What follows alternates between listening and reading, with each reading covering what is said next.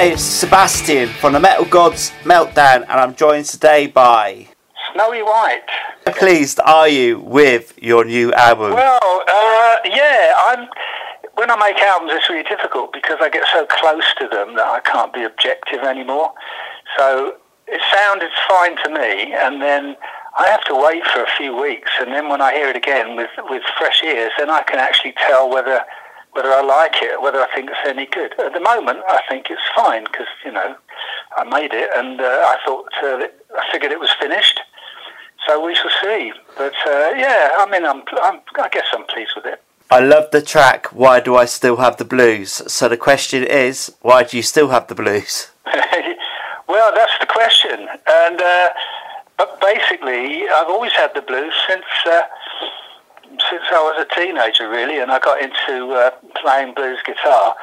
And uh, why I still have the blues is sort of a euphemism, really, for I can't believe that I'm still really into playing blues guitar. Because even though I'm getting on now, I still enjoy uh, what I'm doing, and I still pick up the guitar nearly every day and have a little play on it just for the fun of it, because I enjoy it. So I'm not sure why I still have the blues after all this time, but I'm glad I do have them. Of course, all the tracks are going to be your babies, but can you tell me which is your favourite track on the album today and why? Ah, that old chestnut. That's a tricky one. That's a tricky one because uh, it sort of depends on uh, on what mood I'm in when I listen to the things. As I say, I don't listen to them now because I'm having a break from listening to them because I've been working on them for a year. Um, but uh, yeah, I guess uh, I guess the opening track, the title track of the album, the situation, I, I, I like that one, and the closing track, uh, you can't imagine. Um, I think that's very powerful. But everything's sort of okay, really. I mean, I. I'm happy with all of them, otherwise I wouldn't have put them on there. of course. Okay, the album would be perfect for lazy summer days, chilling out with a beer and a barbecue. Is that a fair comment? The thing is, I, I like to make the albums that are pleasant to listen to and that you can chill out to, um, and uh, try not to make the sounds too hard so that you know people people can um, uh, enjoy what their ears are hearing. I mean, you are like getting a bit older now. Um, so, how do you, what inspires you to keep going? I mean, some... well, I, I mean, like I said, really, I've I've still got this feeling that I want to play some blues. And when I first started playing the guitar, when I was in my mid-teens, um, I started playing because I heard some blues guitar being played, and I actually wanted to know what it felt like to be able to play that. And that's the reason I learned. I thought it must feel really good to be able to do those nice blues phrases over those fairly simple chords. And that's why I picked up the guitar and I wanted to learn how to do it because I figured it would feel really good and uh, nothing's changed in all those years. Nothing really has changed. I still enjoy picking picking up and playing those uh, simple blues phrases, and, and, I still feel good when I do it. Are there plans to do a tour? No, no, I'm not doing any live work at the moment. Uh, I've worked uh, quite hard on the uh, recording. Uh, and I wasn't planning to do anything. I'm doing one gig this year that I've agreed to do, which is um, in St. Petersburg, of all places. That's, uh, they made me an offer I couldn't refuse, basically. But uh, uh, no, I've got no plans this year, but maybe the year after. You've, of course, had an amazing career, but which moment stands out the most today? Travelling around Europe with my three piece band back in the 90s, we had so much fun, and occasionally we'd play anywhere you know, we played people's front rooms, we played theatres, we played pubs, we, play, we just wanted to play. And occasionally you'd find a gig where everything came together. The audience was just right, the sound was good. Uh, we had the energy and the band were playing well together. We could all hear each other. And we'd end up with a fantastic gig. And it, you know, it doesn't always happen like that. I'm sure a lot of musicians, if they're listening, will know that. But occasionally you just reach this, this special place. And um, those uh, special places are the things that I remember most. They're, they're my favourite times of just just finding a, a, gig that where everything goes right. Uh, it's a fantastic feeling. People think that you know, oh, you played the big stadium in you know New York or something, or massive festival with 70,000 people, that must be the highlight. But no, not for me. You know, I like those other intimate things with my band. And of course, I'm going to go back to your Thin Lizzy days. Uh-huh. I knew you would. There's a surprise. Which track were are you most proud of from your time with Thin Lizzy? Um, I liked Renegade because I co-wrote, well, I did, did, most of Renegade actually, and uh, Chinatown. Um, those two tracks, uh, I, I was quite proud of those. And one or two guitar solos were good, and some weren't so good because that's the way uh, music is.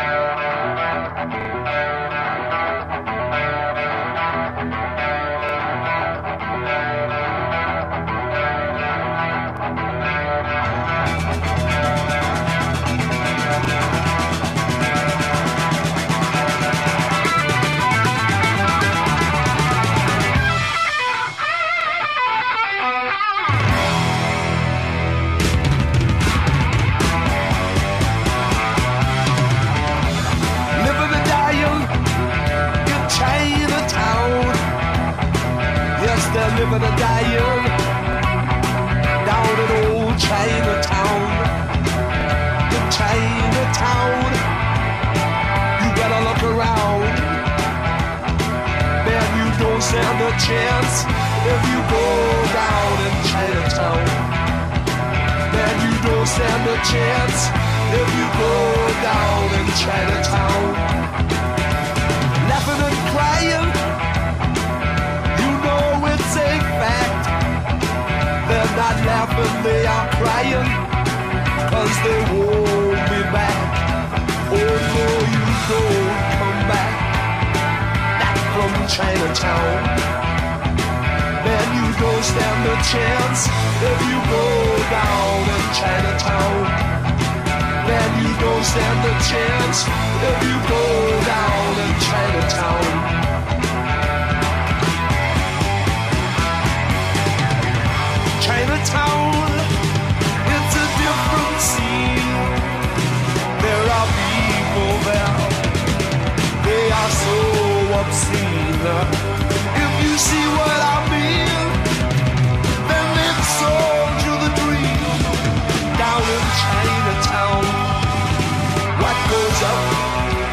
up, it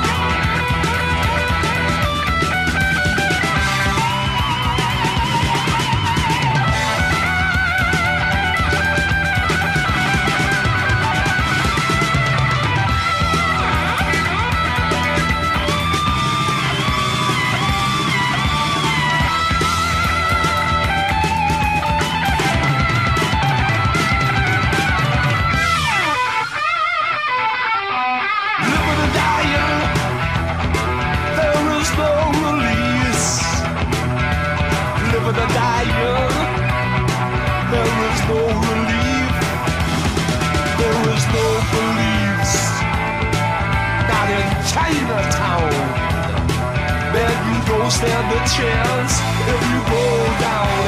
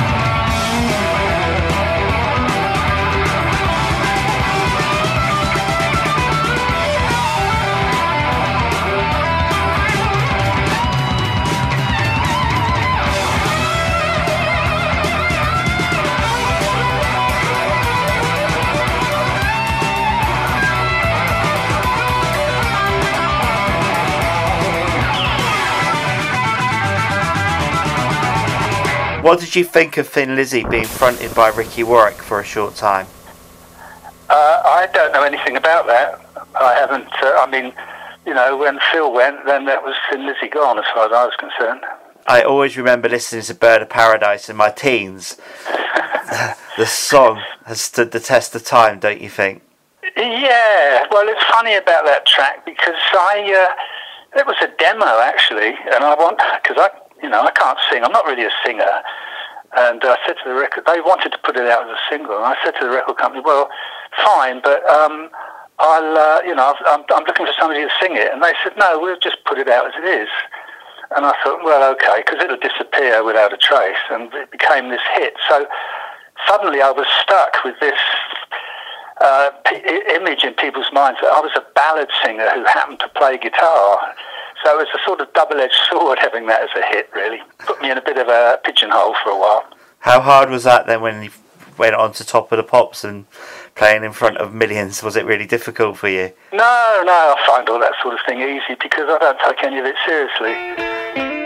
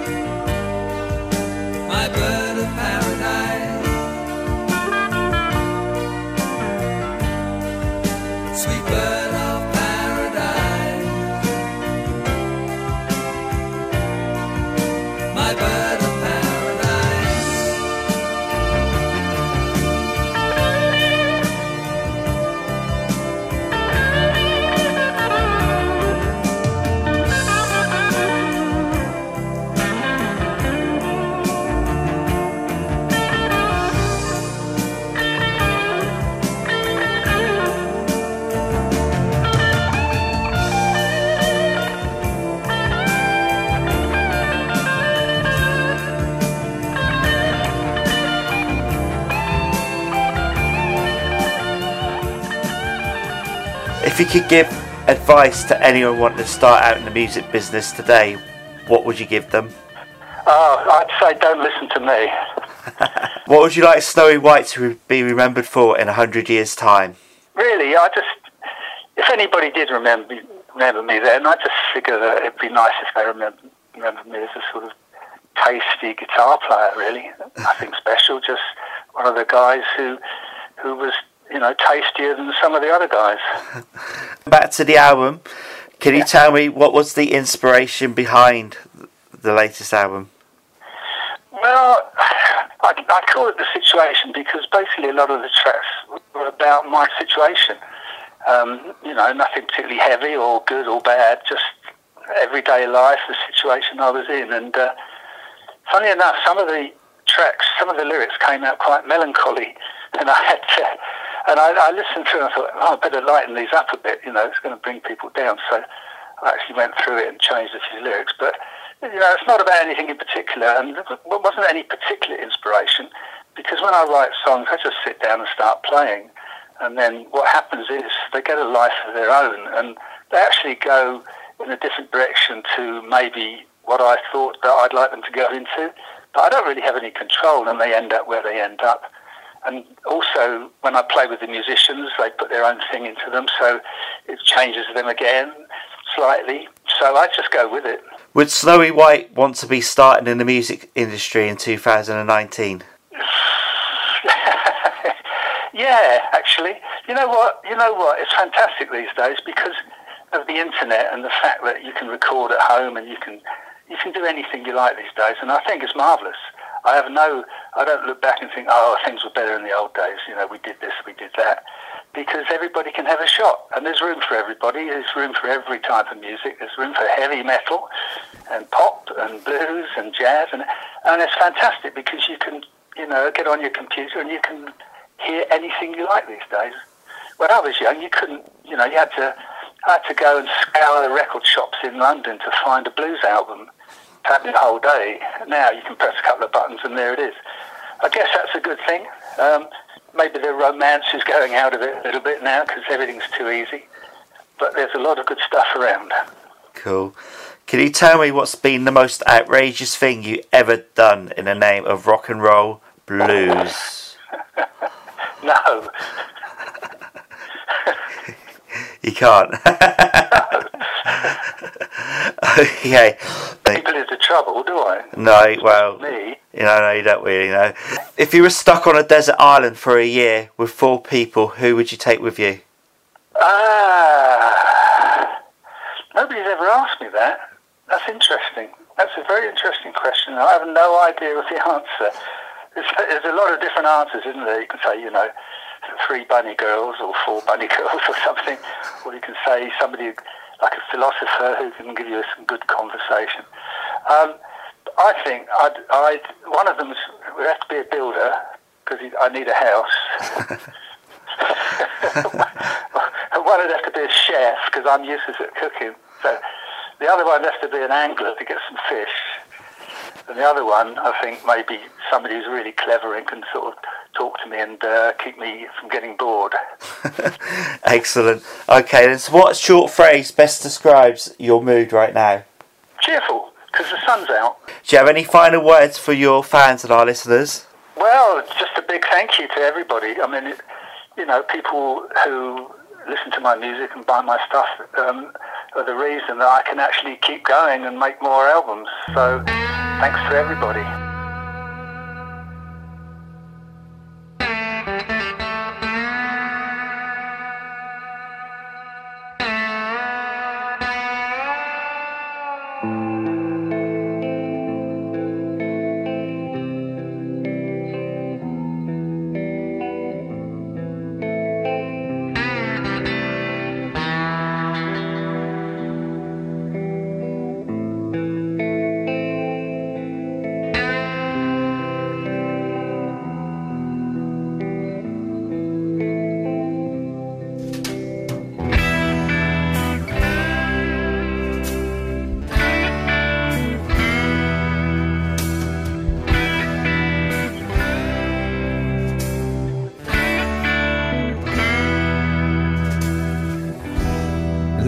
Is easy if you take the time to wonder.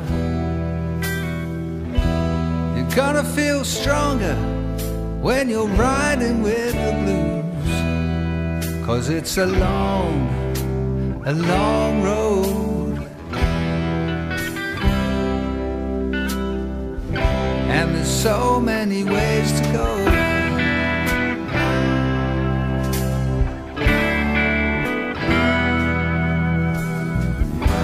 Now you won't be crazy. No, you won't lose your mind.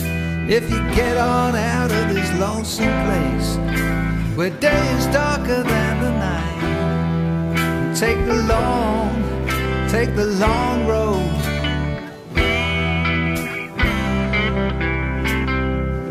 Cause there's so many ways to go.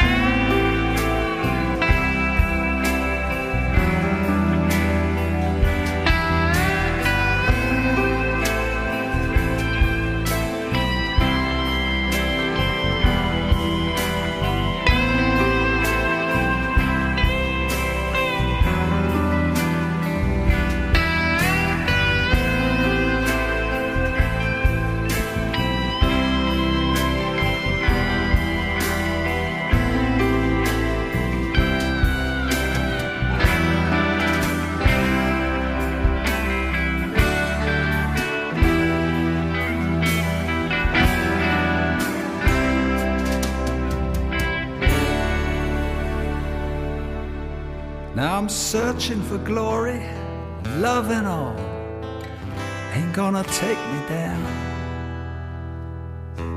Cause riding these blues keeps my feet on the ground. Oh Lord, don't let me fade away.